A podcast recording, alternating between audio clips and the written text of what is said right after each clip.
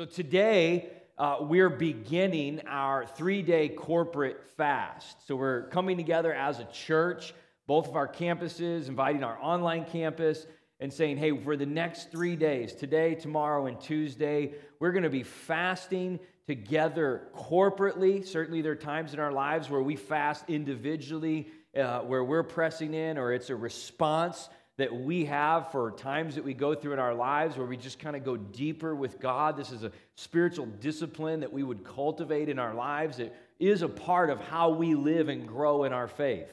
Jesus said, when you fast, not if you fast, right? So, this is something that should be a part of our spiritual lives and the way we walk with the Lord. But we're coming together corporately to really press in. We're going to pray for our nation. We're going to be praying for our church and we're going to be praying for our families and our communities and just really pressing in and seeking the heart and the face of God. What is your will, Lord?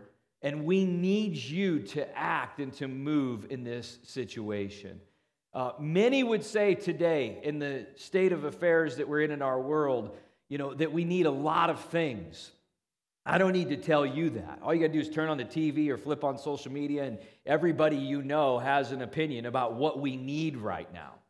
Right? Would you agree with that? And I'm not saying that those opinions are bad or invalid. We all have them. But here's, here's what I would say as your pastor is that beyond and above political reform, social, whatever these things are, beyond any of that, we need Jesus. We need Jesus. We need revival.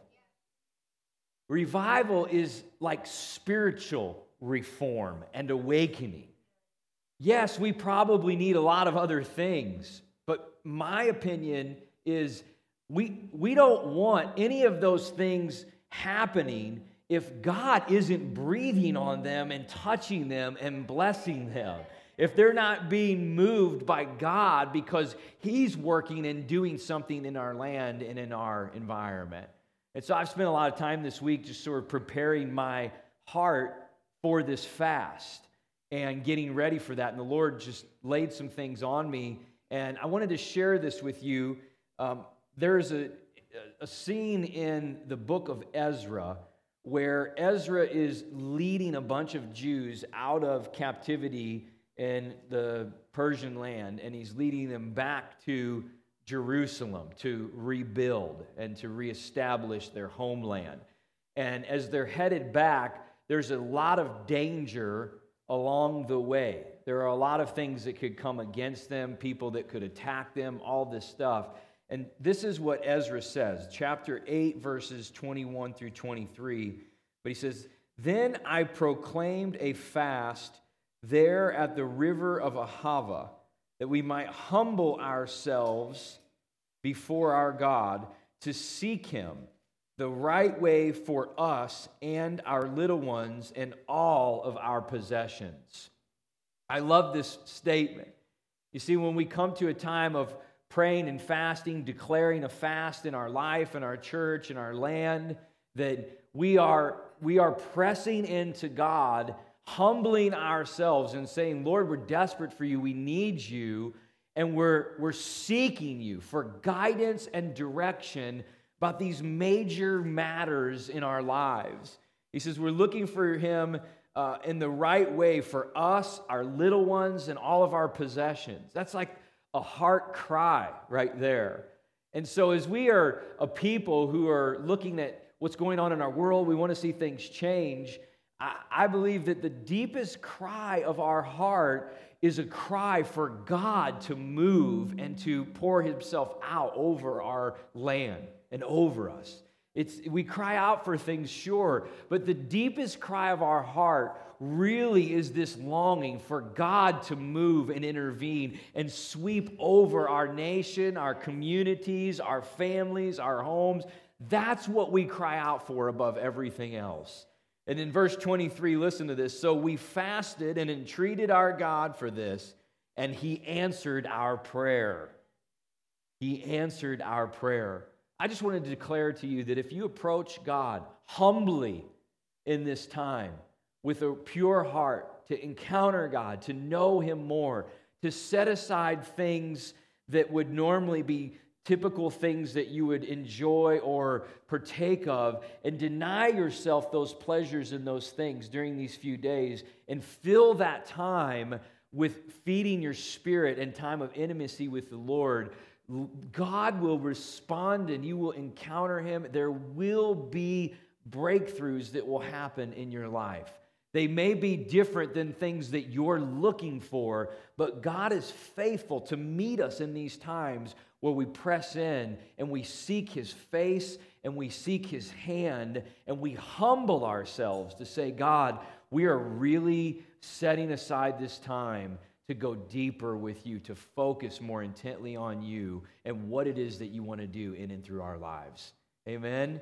So in this in this process of the next 3 days, be fasting corporately. You know, that might look different for different individuals. I understand um, you know, you've got to figure out what the right way for you to do this is. I would just encourage you that it really needs to be something that causes you to deny your flesh certain pleasures so, so that you can so that the spirit can really rule the flesh and that you can push that thing down and that you can fill your spirit man with more time of intimacy prayer and just hearing the voice of your heavenly father during this we're going to have an online bible study during these three days i'm looking forward to that thank you miss nancy for she's excited anybody else you can go ahead you know i mean you can follow her lead uh, we're going to do an online Bible study through the YouVersion Bible app. It is very easy to do. If you're technically challenged, I promise you, this is not difficult.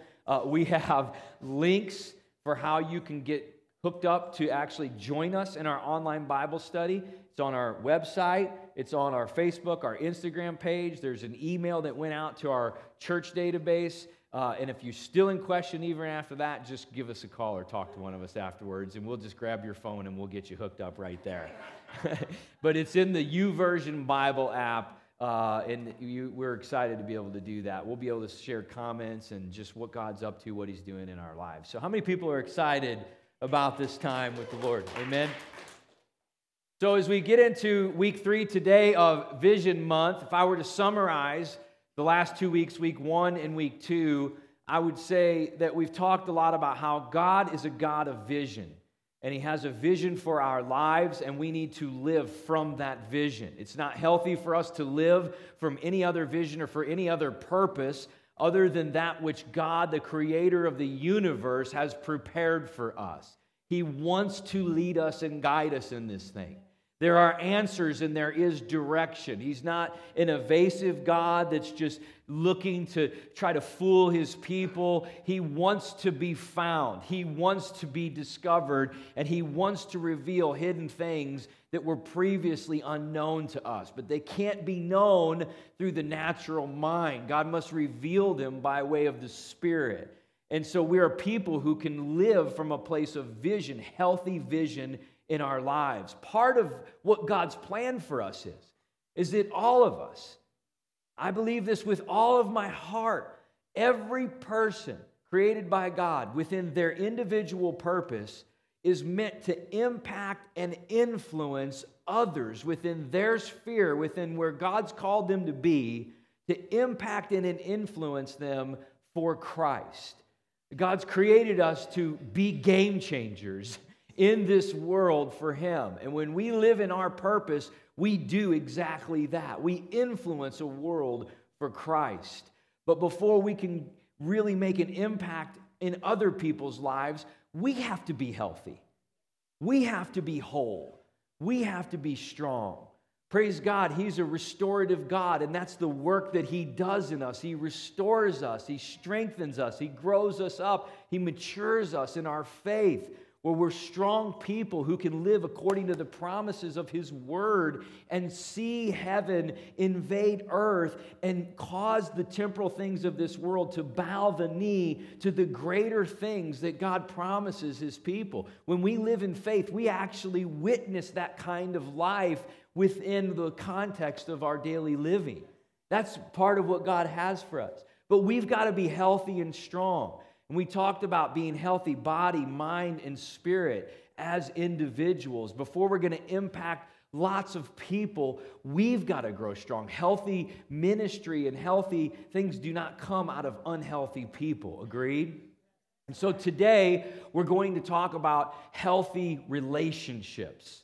Healthy relationships, a dynamic of our lives that we can't ignore in Scripture, that we are created as relational beings.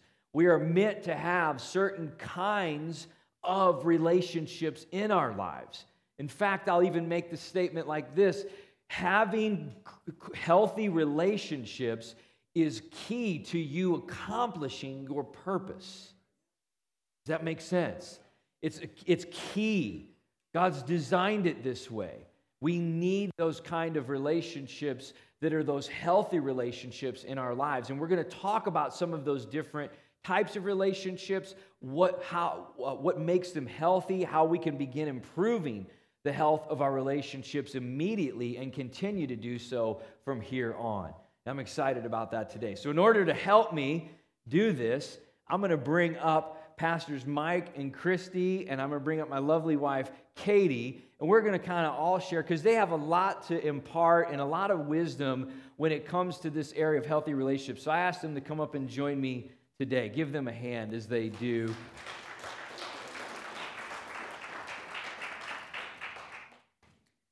All right. So, just kind of to kick this thing off, um, I thought I would open it up by just saying that Jesus himself gave us a great relationship model. Jesus is good for that, right? He demonstrated so many things for us for how we could live and how we could walk in this earth. And he demonstrated a great relationship model for us. I think about how he did that. He had 12 disciples that he pulled in really close to him. And there were actually three that were even closer and tighter. And these were the guys that he really did life with up close and personal day to day. But Jesus had a lot of other friends too. Mary and Martha were a great, great friends to him. Lazarus was a great friend. He had friends in a lot of places that he went. And then he impacted and influenced multitudes, thousands of people from a distance through his ministry because of the way that he was living as well. But we see clearly in Jesus' example that there's this model that we as people, uh, we can only relationally manage so many healthy relationships in our inner core, if you will. We can impact multitudes, but how we manage those core inner circle relationships is very, very key. And Jesus, I think, demonstrated that for us. What would you guys what would your thoughts be, just kind of opening this thing up about that?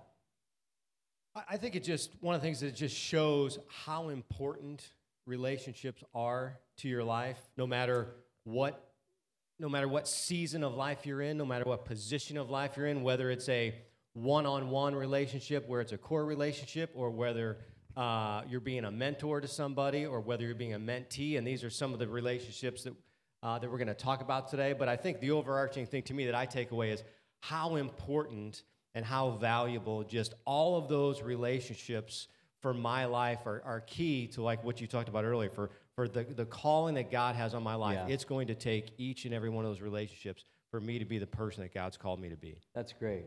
That's great. Miss Christie, what do you have to say? Um, and I would just say, you know, in those relationships, sometimes they're going to change, you know. I've had friends in my life that I thought I would be friends with forever, and I'm not, and that's okay because I think you know God will move that, and we just have to be God led with our relationships. That's good. Yeah, relationship they do change over the years, and sometimes for good reasons too. You know, Katie, what would you say? Yeah, um, our relationships they have a major impact in us walking out our purpose, and so I think that all of our relationships should begin with our relationship with God. So, like Christy said, them being spirit led is so important because in every relationship that's healthy, there's three parts there's my part, there's the other person's part, and then there's God's part.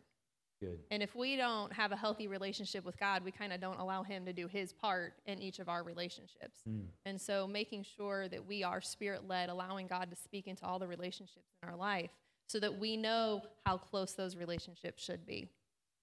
That's good. God has something to say about this area of our lives. He wants to lead us and direct us. That's really, really good.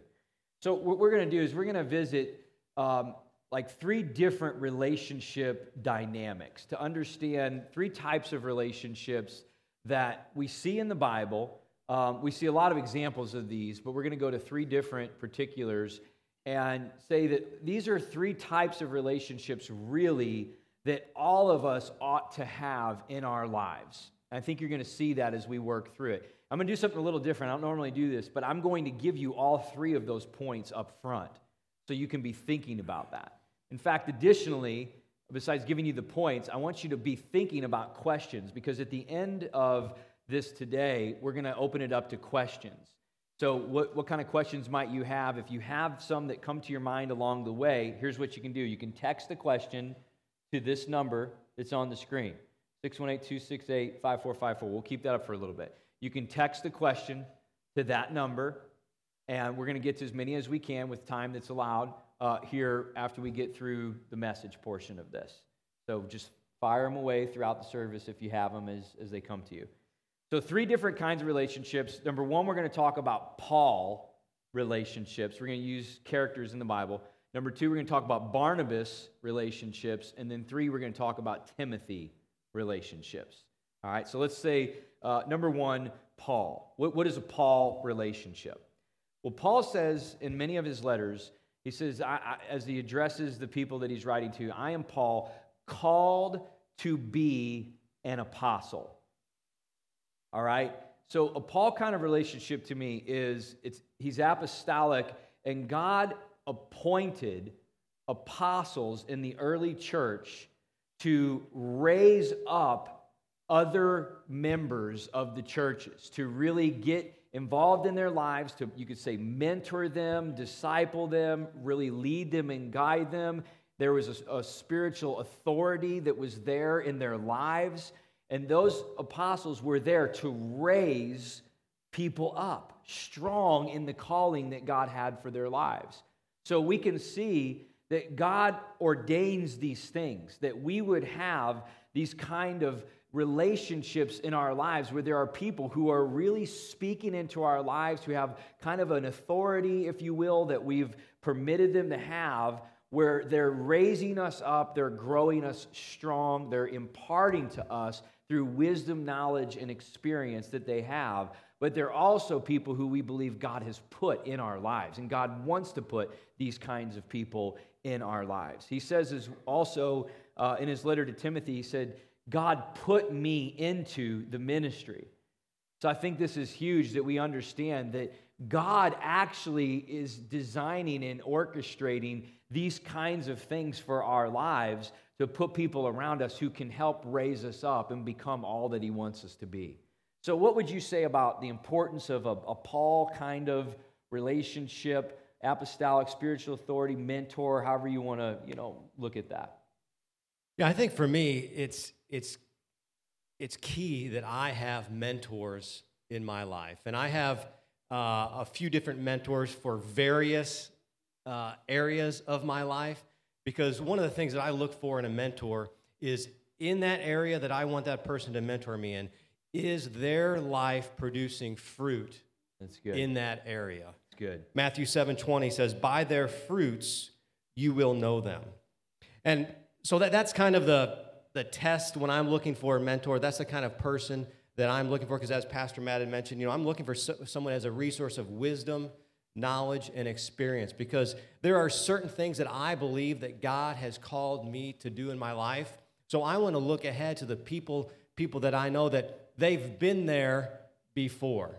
That they have the experience that, that maybe that I'm trying to walk in or I'm trying to get there. And I, and I would say this that it, you may not maybe not understand that or you think you're in a situation where you don't have people like that in your life, but I would, I would almost guarantee you that if you look around, the people in your life, that God has brought those people into your life somewhere, somehow. And it's the onus is kind of on you to connect with those people. Pastor yeah. Matt would say it this way just run into them and see what happens.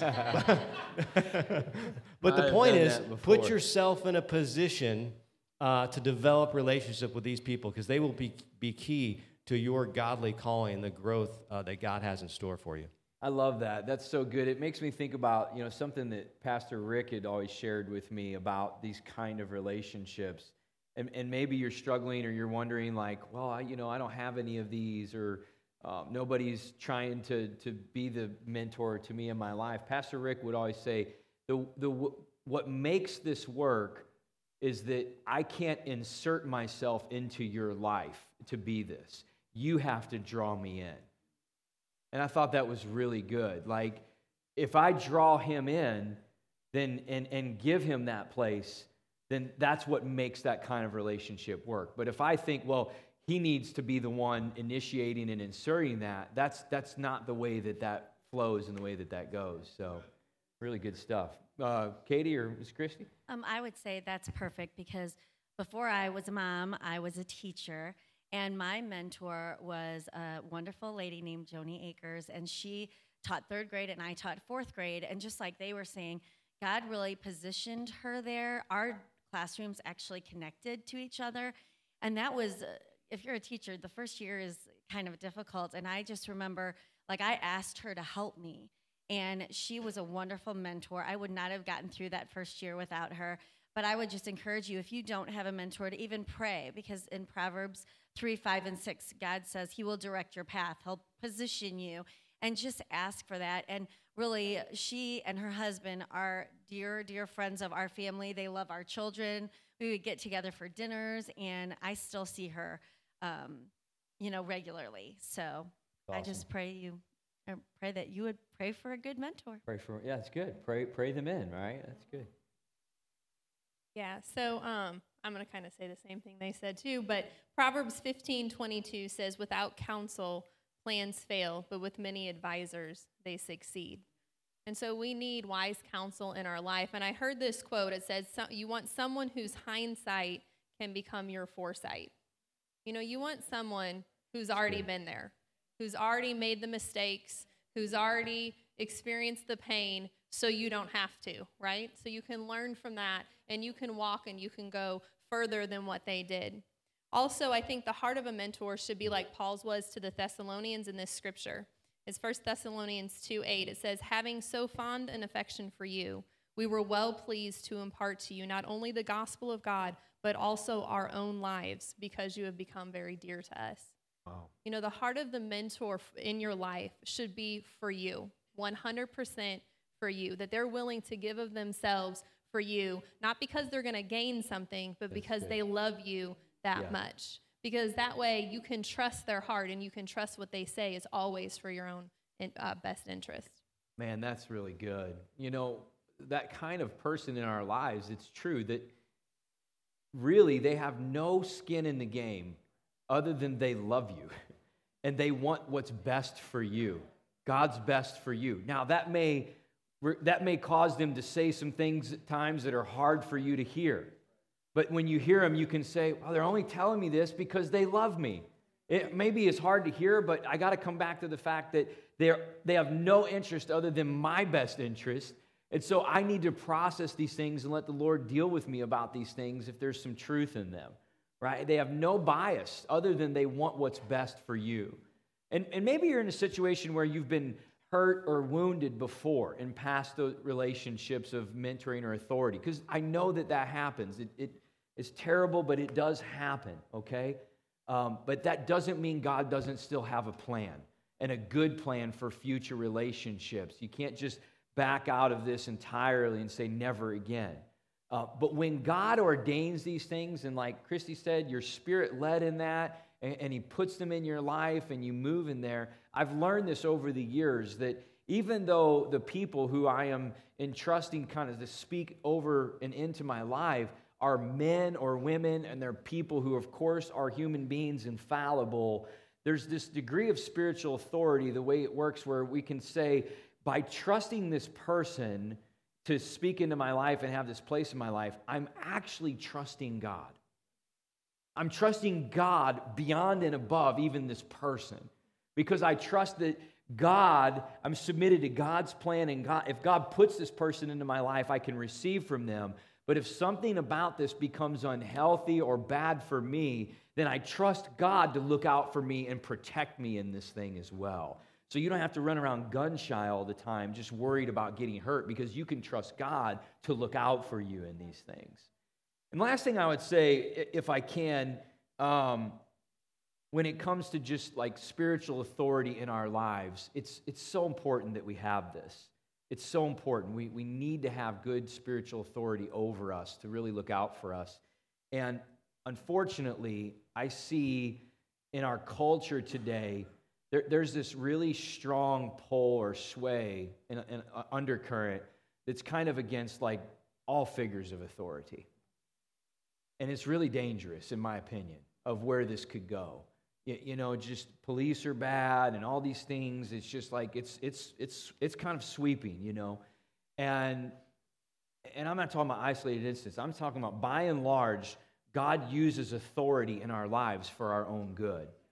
And if we rebel against this idea of authority, where you know we want all the good things, but we never really want to fully connect where somebody has like a spiritual authority over our lives, please do not fool yourself, okay? You, you will never step into the greater depths of spiritual maturity in your life if you do not submit yourself to these kinds of relationships over you. It's necessary and it's important for all of us. So that was the first one is the, the Paul kind of uh, relationships, those mentors, those leaders. Next one um, would be Barnabas types of relationships. Okay? So Barnabas was a guy who, um, awesome dude in Scripture, great friend, colleague, uh, just, you know, workmate of the Apostle Paul, did a lot to encourage and strengthen Paul. They labored together in many different places. They supported one another. They had common mission, common values, common beliefs. Um, you know, they obviously helped each other through some of the difficult things that they were each going through. In fact, the Bible says that Barnabas' name means son of encouragement. There's this time when, you remember when Saul became Paul? right? He was a Christian killer. He had an encounter with Jesus on the road and he got converted. And then God revealed a lot of the gospel to him and he became uh, an apostle in the church. But in the beginning, when Paul came to the brethren, uh, they were all afraid of him and they doubted him and they didn't want anything to do with him. And Barnabas came along and said, No, this is Paul. He's, he's had an experience with Jesus. It's true. I know him. I've, I've been with him. I vouch for this guy. I mean, he had his back. He advocated for Paul. He fought for Paul. And it was this close friendship where they were really strengthening one another, but they had each other's backs in the trenches as well. And we need these kinds of close relationships and friendships in our lives also. So, what would you say just about those, those Barnabas types of relationships, close friends, people who are going to really strengthen us, iron sharpening iron. Yeah, I think uh, I, I'll go first because I get excited about this one. Only because, like, to me, these core relationships, I, I've seen firsthand how they either benefit my life or they don't benefit my life. I mean, that's really the truth, right? Right? Because the Good. core relationships, I can have a mentor, that's great. But my core relationships, these are the people that I'm doing life with all the time. And, and I believe we have to be very guarded with the people that we let into our life as far as the people that are imparting stuff into our life. You've probably heard the, you know, a, a couple of the worldly uh, quotes or whatever that, you know, you're going to be the average of the five people that you surround yourself with. Mm. Or, or another way to say that is show me your friends and I'll show you your future. I wow. mean, we laugh and wow. it sounds a little silly, but I'm, I'm telling you, it's, it, it's the truth. You know, Proverbs would say it like this in 1320 it says, Walk with the wise and become wise, associate with fools and get in trouble. Wow. Proverbs 13 12, verse 6 says, The words of the wicked are like murderous, are like a murderous ambush. I mean, how true is that, right? Right? These people in your life that maybe, right, they have an opinion on your life. And just because everybody has an opinion doesn't mean you need to listen. Yeah. You should only have a core, core group that you're actually listening to. But the words of the wicked are like a murderous ambush, but the word of the godly saves lives. Mm. Right? That's why, excuse me, like we can have lots of friends, But having, having lots of friends doesn't mean that that's a really a core relationship. We have, to, we have to make sure that we define friends in one way, but then core relationships in another, and be guarded about the people that actually have influence and are speaking in my life because those people, they're either going to build me up or they're going to tear me down. Yeah. Wow, that's really good. All right, I'll just say I love this verse, Jude 120. But you, dear friends, must build each other up in your most holy faith, pray in the power of the Spirit. And I'm just going to do a little encouragement. If if you have or when life groups open up again and you're not in one, I would encourage you to join one. There's just something about, you know, God will lead you to the right group with the right people. And my example is um, after college, some girlfriends got together and we call ourselves the prayer group. And we started, and we've been meeting every week for almost 25 years. It'll be 25 years wow. in July. And some girls have come and gone, some girls have stayed, some have moved away.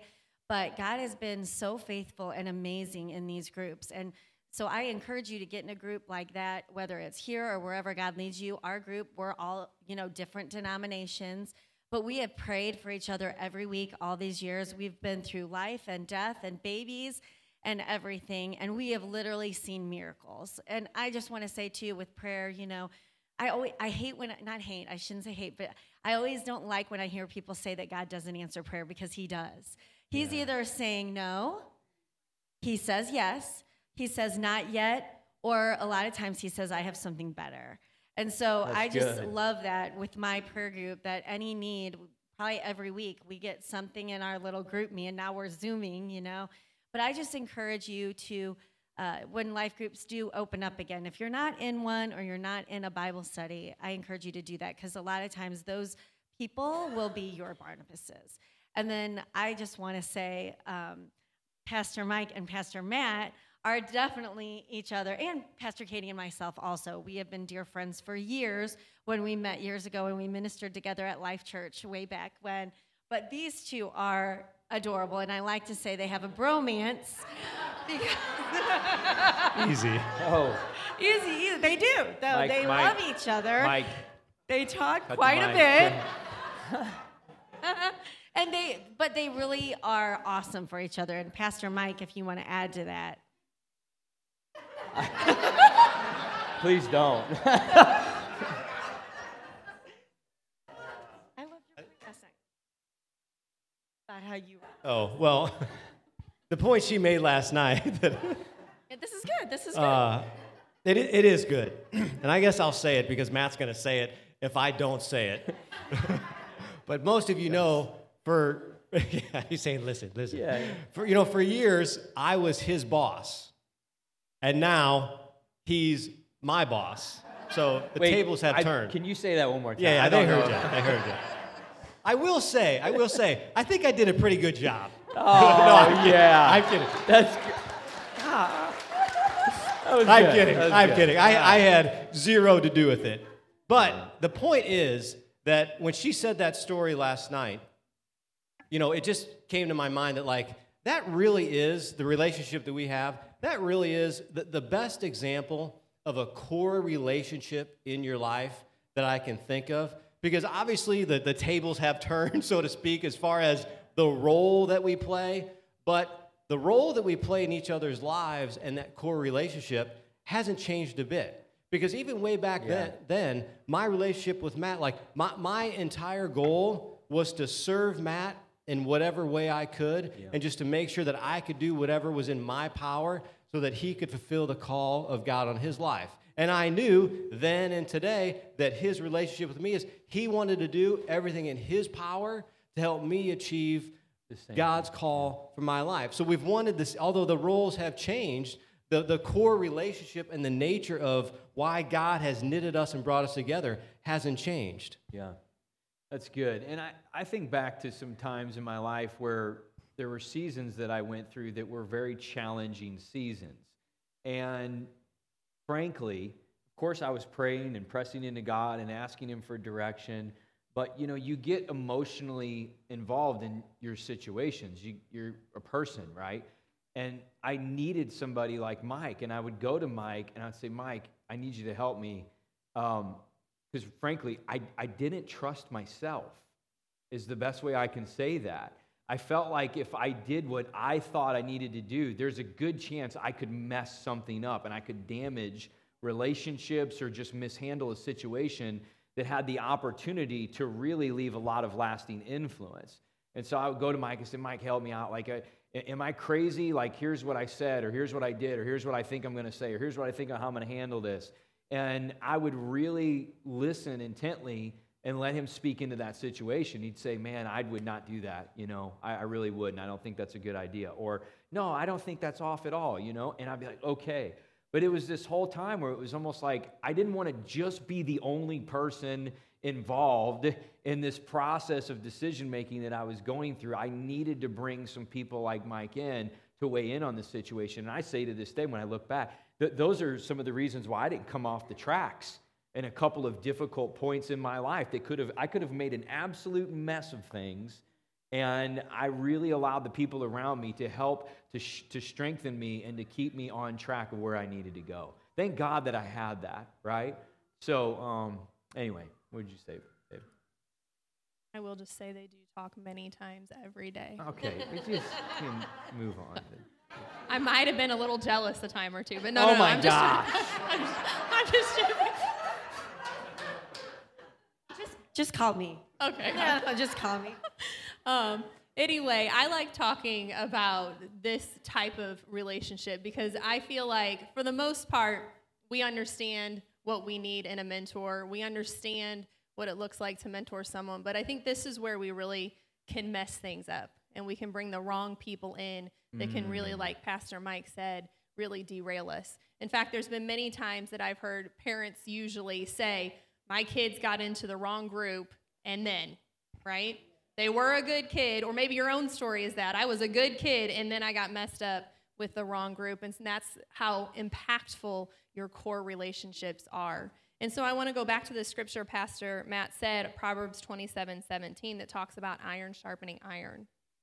And, and so these core relationships, you know, when iron is sharpening iron, there's friction, right? So that means mm-hmm. there's going to be time in these relationships where there's friction. When when you have a core relationship speaking to your life and saying, "Man, there's something that you're doing that I need to bring up and show you," that causes friction. But these relationships should be so that the heart is trusted so much to where you know that when they say that to you, it's because they love you. Yeah. And you can only invest in, like we've talked about, only a handful of relationships can you have where you can invest so much into them and them into you to where you can get to that place where you trust their heart That's good. and to where they trust your heart. But it's so important that you have that, like we're talking about up here, because there's going to be moments in all of our lives where we need someone to help us see clearly.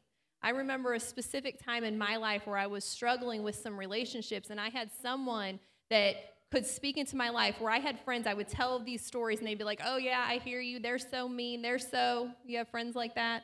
That whatever it is that's going wrong, you're right, the other person's wrong. Mm. Well, I had a friend in my life that said, Oh man, I can see that she is hurting. I can see where the other person is coming through. And that changed everything for me in that relationship because it helped me take my eyes off of me and put my eyes on God and to see through his eyes. And so I was able to better walk out those conflicts and those things. And we need friends in our lives that can do that, that aren't just going to feed our, you know, what is it, what we want to hear, but they're going to say the truth in our life. Yeah.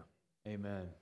You guys have all kind of said different ways, but like you got to be guarded, you got to be, you know, thoughtful, prayerful. You got to really be selective about the kind of people that are in this space in your life. And I was thinking about this. I'm going to kind of play Bob Ross here for a second.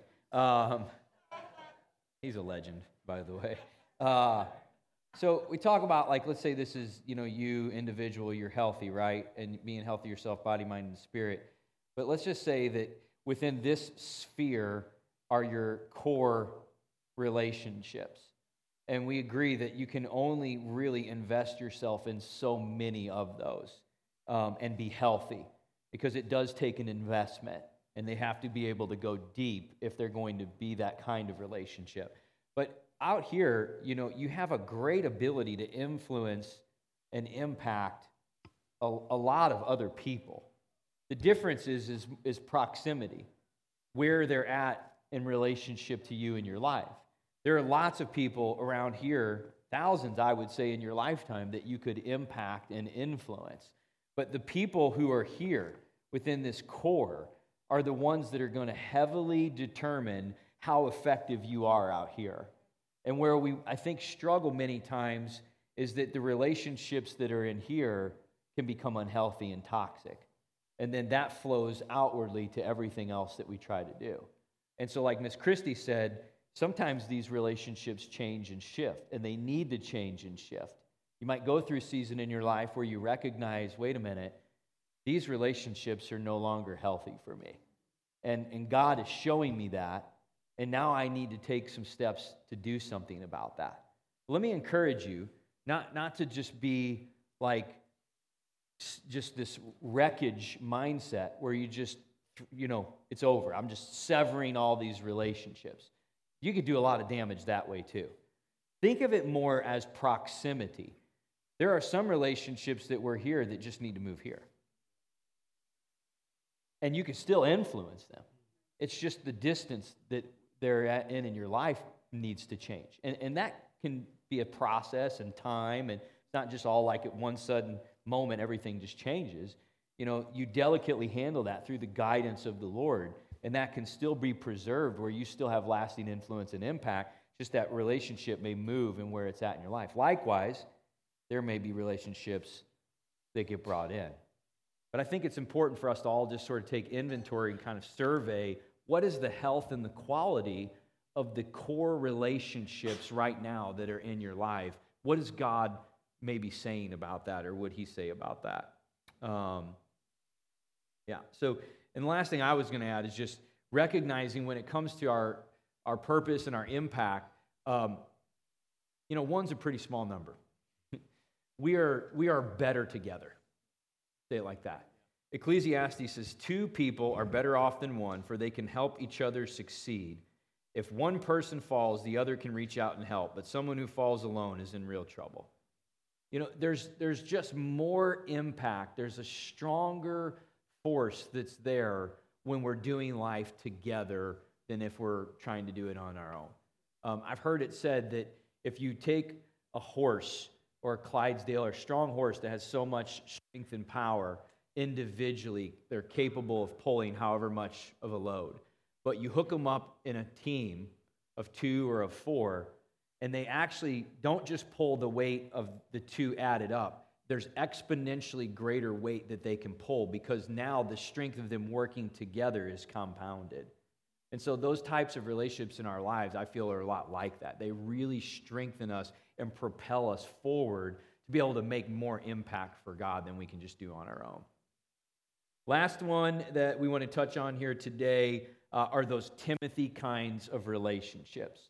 So, we talked about the Paul relationships are the mentors or the spiritual authority figures in our lives the Timothys are, I would say, like the people that we're investing into, pouring into to raise them up. And Paul says uh, about Timothy in the Bible, he calls him a true son in the faith. And so there was like a spiritual fathering relationship that Paul had to Timothy and likely others in the, his uh, context. And whether it's spiritual fathering or mothering, maybe you would think of it like I do. There's, I think, more like spiritual Uh, big brother, big sister. You know, those are ways that we are investing into the up and coming generation. Others who are maybe new in Christ, who are trying to grow in their faith and helping to impart to them so we can raise them up to really get strong in their purpose and in their calling. What would you guys say about just healthy ways to approach this and the importance of us being able to do that, each of us in our own lives? Um, for me, you know, really the key to this is that if you're going to mentor somebody, again, I've said this before, but like your heart has got to be in one place to serve that person. But you, you also have to realize that you can only serve that person the way that God has called you to, to serve people in, in your own way. For example, like you know, Pastor Matt is more of an extroverted personality. He, he's gonna he's gonna influence people in a more excitable, extreme way. I guess is the best way I can say. Myself, I, I'm, I would consider myself an introvert, so I'm gonna do that in, in different ways. And uh, when I when I enter into these relationships with people, this is the one verse that I always go back and I read and I meditate on because I think it's key for me and I think it's transferable here. When Psalm 78, 72, David says, So he shepherded them according to the integrity of his heart, and he guided them by the skillfulness of his hands. Good. And why I take it by that, it's like I have to guide them people by the integrity of my heart and the skillfulness of my hands, meaning, meaning the way that I'm going to do it. And for me, that's that's a little less outwardly, like for the for the areas of my life that I influence people, it's and I think this is always the best way, no matter what your personality is actually, it's more it's more by my actions versus versus what I'm going to say.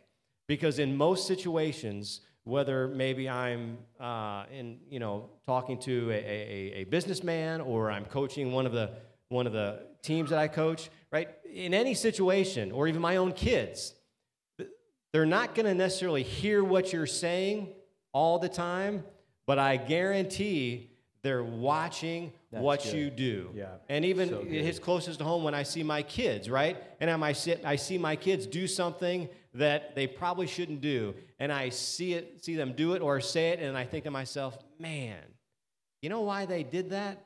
Because that's what they see me do. Mm. And I think it, that there our actions are so important so I think that's to me that's just what keep in mind is you don't necessarily have to be saying things all the time or really even very rarely, but your life speaks and your life will influence people, good or bad actually. Good. Very good. Chris? Um, I just like to say when we we discussed, you know, we talked about this before and Pastor Matt said something really great. He said, "True spiritual authority is given by submission." And so I was just thinking and praying on that. And I thought, if we really want to be used by God, we need to be fully submitted to Him in every area. And one of the things my wonderful mother taught me growing up, and she would stress to me at times, is comes from Luke 12 48. For everyone to whom much is given, from him much will be required or expected. And, you know, if, if we know Christ and have him, we are given much. And so I just have always done this. I didn't understand what that verse meant really when I was young, but all I ever really wanted and what I pray still every day is to stay in the center of God's perfect will. And I'm going to tear up like Pastor Matt. I did this last night too. But really, because I've submitted everything to God, all I ever wanted to do when I was a little girl was be a mom. And in my wildest dreams, I would have never imagined sitting up here with these amazing leaders and having the kind of influence like this. And now I'm a mom, a foster mom, and a pastor's wife. And I just give God all the glory. So I just encourage you, submit to God. If you've not done that in every area, do it. It is the best way to live, and He will take you on an amazing adventure. It's awesome. Wonderful. Yeah. I was ready tonight. Thank you. I, I, love you both kind of said um, just importance of you know you being submitted yourself if you're going to impact other people this way i would say that that's incredibly an incredibly important point you know a lot of people want to have influence but they don't want to submit to someone over them uh, authority that's not submitted is dangerous and I'll just say it like this. I don't know how I'll say it. This is probably going to sound really, really strong. But if you are not willing to submit to those Paul Timothy relation or Paul and Barnabas relationships and to really submit your life entirely to God, then you have no right trying to be someone who has a Timothy relationship in your life. I would just encourage you don't do that. You get your stuff together first before you're trying to impart and impact other people who are on a spiritual journey to grow in the calling that God has for their lives. Yeah, I would just um, say again that this is the kind of relationship that is invited into your life. You know, um, we've kind of already touched on this, but it's first and foremost by your example and someone seeing that example in your life and them desiring that. In Titus 2, verses 3 through 4, it says, Older woman, women likewise be reverent in their behavior, not malicious in gossip, nor enslaved to much wine, teaching what is good so that they may encourage the young women to love their husbands and to love their children.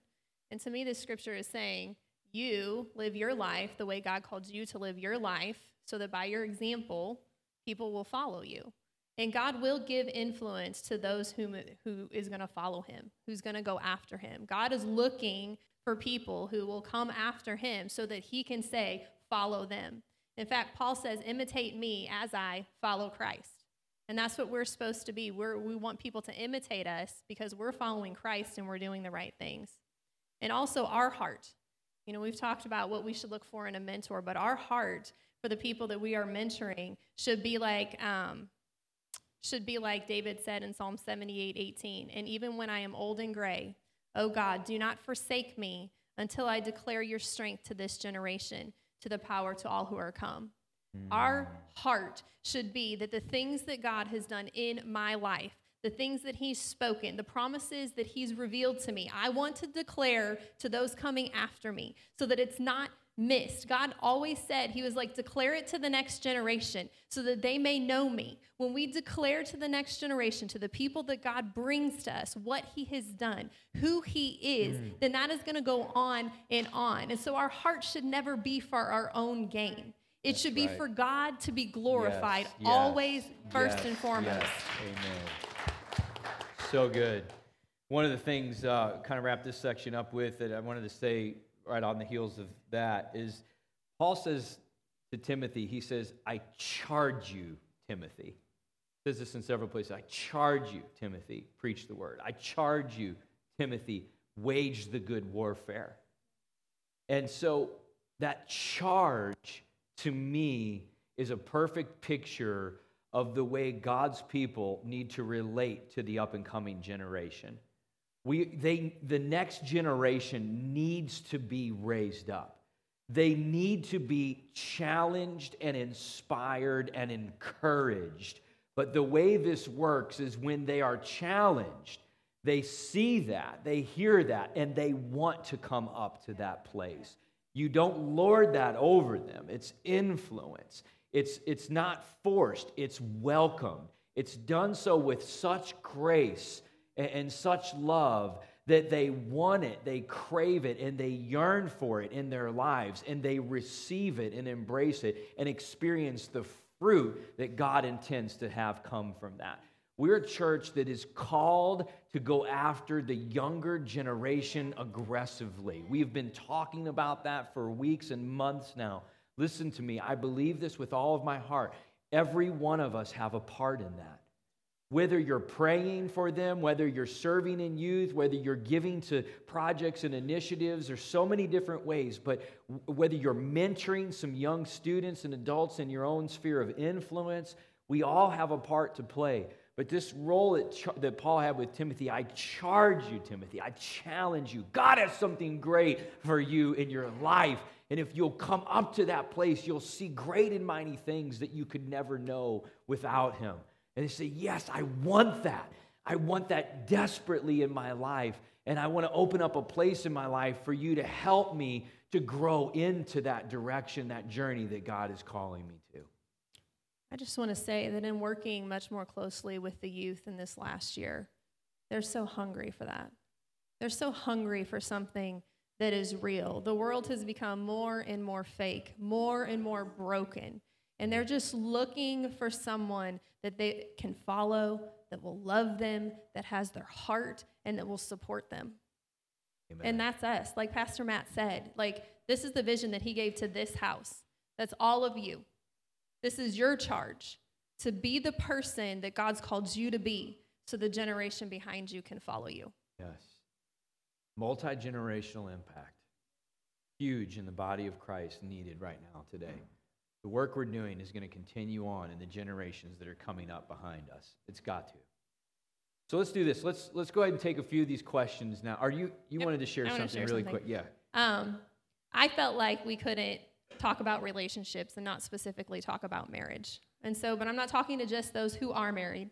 If you are engaged or if you are desiring to be married one day at some point in the future, however old you are, um, it's so important, this relationship, because God said that this is representing Christ in the church. That's what marriage does to the world. So our relationship with our spouse is a declaration of who Christ is to the church.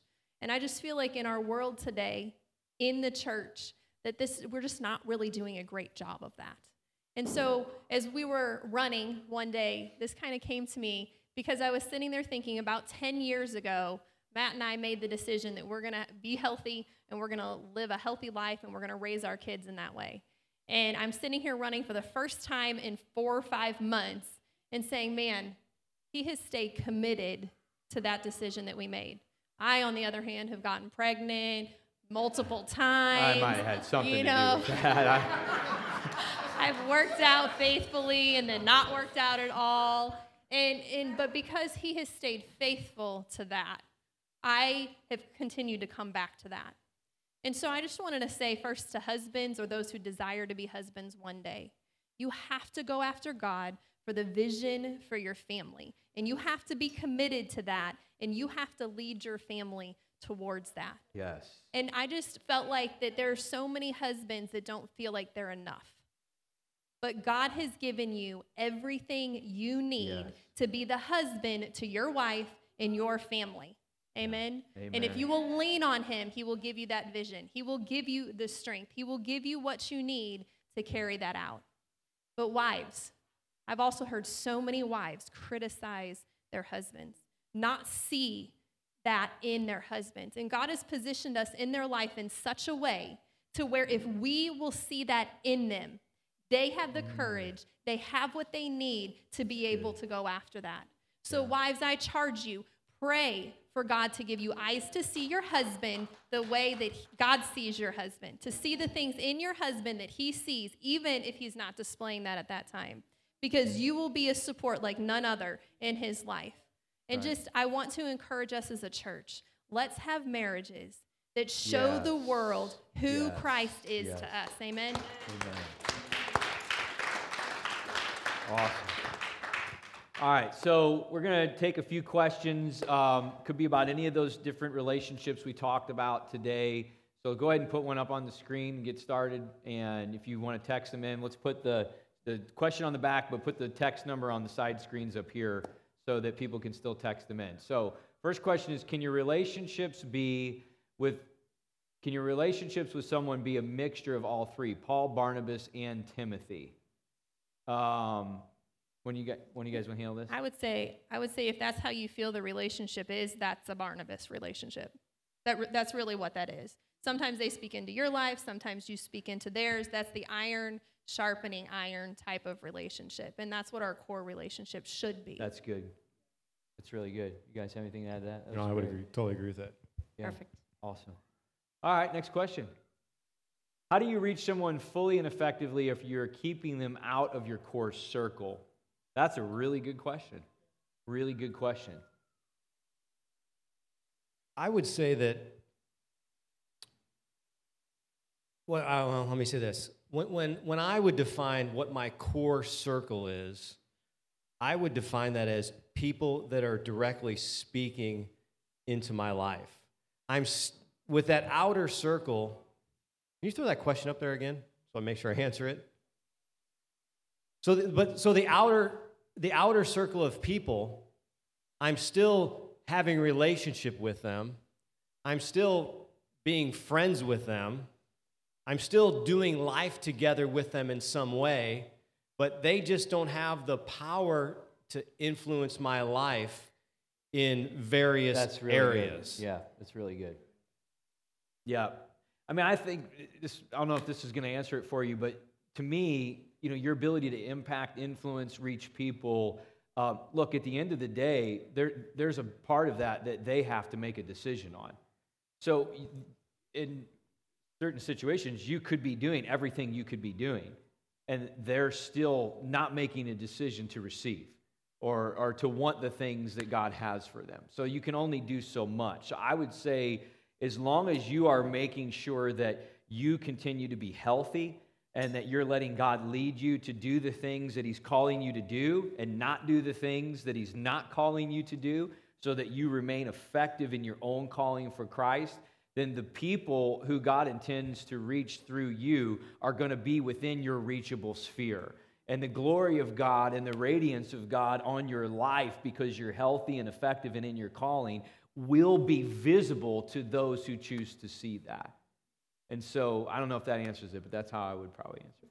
And I think sometimes too, because I think this is a great question. Sometimes too, those people that are core relationships, in some sense, they may not be the people that you see the most often. So I'll give you an example. Like when we were talking about this and about this actual kind of question, not that we knew this question, but just what co- a core relationship is. Christy was asking me, well, what about, and she named a few of my friends, what about this person? What about this person? What about this person? And I said, no, those are all my friends that I do things with, but none of those people I would consider actually core relationship because they don't really speak directly into my life on important things. Conversely, one of my best friends I've had since high school, he would be a person that speaks into my life. I see him maybe a couple times a year.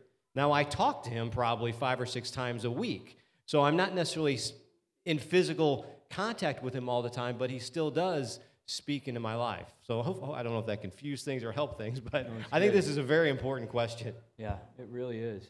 I, I, think one of the key takeaways for me is that you realize you can impact and influence people at a distance. Um, and the way you live your life has a lot to do with that. John Maxwell, who's a leadership guru, he talks about how there's a level of leadership that you can get to that's based on your reputation. It- it's, it's not you directly involved personally in the life of someone, but it's what you stand for, what you live for, the way you've impacted so many other people throughout your journey. And that's now rippling out into lots of other people's lives as a result of how you've lived your own life. And that's the kind of major impact and influence that I just think as Christians we need to be having in this world today. I just want to say this that, you know, our responsibility is to keep those core relationships healthy. It, it is God's responsibility to use our influence, to use our example in the lives of the people around us. And so we can't bear the weight of effectively reaching someone. That's really God's weight to bear. That's good. And so, if we're going after Him, if we are keeping our relationship with Him healthy, if we're doing what He's called us to do, He will use us in the way that we are meant to be used in the lives of another. And you know what? He's going to use many people in the lives of whomever you're asking about. And your part is what God says your part is. And maybe somebody else's part is to do. Sometimes we think we want to do it all, but maybe some of that's somebody else's part to do. Does that make sense? Yeah. Man, that reminds me of something Pastor David from Gateway said to me um, a year ago or whatever. He said, Matt, you know, you, you can't save anybody. You can't save anybody. That's the Holy Spirit's job. You, you're nobody's savior. And, and I think sometimes we suffer from savior syndrome. we think we need to be their savior. If they're not getting saved and they're not changing, I must be doing something wrong. You know, I mean, maybe you do need to change something, but God is the, Jesus is our Savior, you know. The Holy Spirit quickens the spirit of a man. You could never do that and never will be able to do that. That's his job. And so just knowing, like, you know, listen, don't don't take something, I think you basically said this, don't take something on yourself that you are not meant to carry. We are nobody's Savior. Amen. All right, let's put one more question up there. How do Christians date? That's a great question. That's a great question.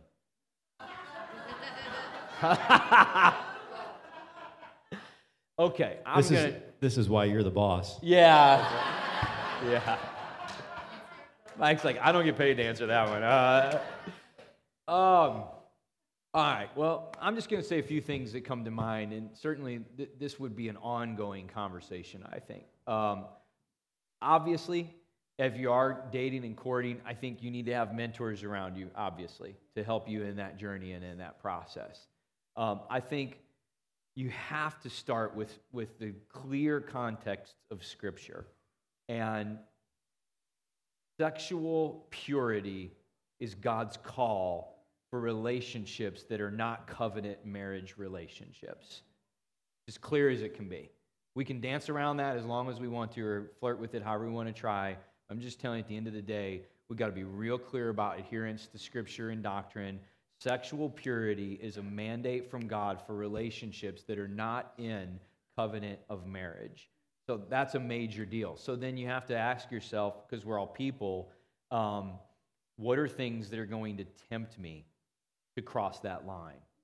And how do I establish boundaries in my life and then create people, relationships, have relationships where I can be accountable to those boundaries to make sure that I am not allowing myself to get in situations or scenarios where I will be tempted and tested in ways that I, I don't need to be. Because that's a big part of where we fall is we allow ourselves to get in situations that we think we're strong enough to overcome when we really ought to have the wisdom never to get in that situation to begin with. I'm not talking about just teenagers. I'm talking about grown adults, maybe coming into a new relationship, you've been married before or whatever. Like, I mean, this is equally as important, in my opinion, in those scenarios as well. All right, I'll just say because we have three, you know, older children and they're all in relationships and the one thing that I always told them growing up is as long as they love Jesus, you know, but just remember that verse do not be unequally yoked, especially if you're older and you are looking to get married. That is, you know, a, a good thing to be praying about and thinking about before you start dating. Really good. And I would just add, you know, my belief is that you don't date for fun. Like dating is something you do because you believe that this is someone God's leading you to. That's good. You may be wrong, but your heart, you've prayed about it, you've sought God mm, for it, and you good. believe that this person is someone that God has for you. And then you date to find out if that's true, to make sure that's wow. true. If you're dating so for good. fun, you, you, are you are putting yourself in a world of mess. You're going to have a lot of problems, a lot of heartache. And why go through the pain of breakup and mm-hmm. hurt and all of that when you already know it's not going to work out anyway. Well, that was good. That was awesome. Awesome. Well, Pastor Mike, do you have anything to add to that, or it's kind of hard to follow that, I guess. All right. Well, I hope has this been helpful? Been good. Awesome. I just want to remind you again. Uh, corporate fast starting today. And if you're new today or you're just jumping in, listen, I mean, nothing wrong with you starting today or tomorrow and just hooking in with us. Join us in that online Bible study. We'd love to help you uh, be a part of this with us, kind of grow with us through this. As always, you know, we want to be here to help people move forward in their growth and development journey of what God has for them. And there are always things like we're talking about today where there's questions, conversations, scenarios in people's lives where there's so much more that we can talk about. Would you agree? So many more conversations that we can have, so many more ongoing uh, growth and development that needs to happen in all of our lives to keep getting stronger in all these areas. And that's what the church is for. We're here to equip one another, to walk with one another, to keep growing strong in these areas of our faith so that we can be those game changers for Christ in this world right now. So you say, How do I, what, what's the next step? How do I do that? Listen, we want to connect with you, and there's so many ways that we can do that. We try to make it as easy as possible. You know, you can always text the word game changer to 94,000. Very easy way of doing that. Just say, hey, I want to kind of get plugged in. I want to get involved. I want to learn about serving. I want to learn about your church's beliefs. I want to know how to move forward in my journey of faith. I want to grow with what kind of resources you have about different areas. Text 90 to 94,000 Game Changer, fill out a red card. Just write your name and whatever you're interested in and what you have questions about there. And uh, we want to help you continue to move forward and grow in this thing that God has for you. And we know it's not just a Sunday experience. This is a 24 7, all the time. We need to be people who are growing in our faith and our walk with the Lord. And we've got to have people, relationships, and resources around us to continue doing that uh, outside of just Sundays. So I would encourage you to do that. Let's pray, and we're going to dismiss today. Father, we just thank you in Jesus' name. Yes, Lord, in Jesus' name. That name is so sweet, Lord. That name is so precious. It's the name that's above every other name.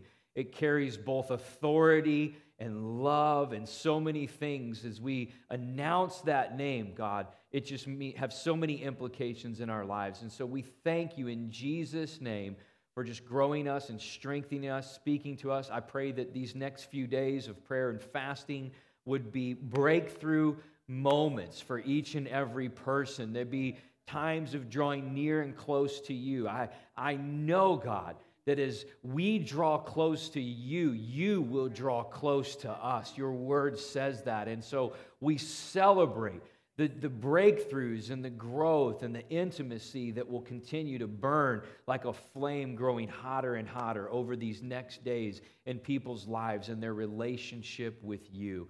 We pray for our nation, God. We need revival. We need your spirit. We need spiritual reform and transformation, God. And we're asking you, we're crying out to you in our heart's deepest desire. Above anything else, God, we want you. we want you, Jesus. We need you in our schools, in our communities. We pray for your vision to continue to be unfolded to our church. And we pray, God, for health and strength in the homes and families of every person who is here. We thank you that we can trust your good and precious promises over our lives and that your plans for us are always good. Would you help us, Lord, as fallible people, walk this thing out in a way that is honoring to you and pleasing to you? In Jesus' name, amen. Amen. Amen. Well, God bless you, everyone. Have a beautiful day.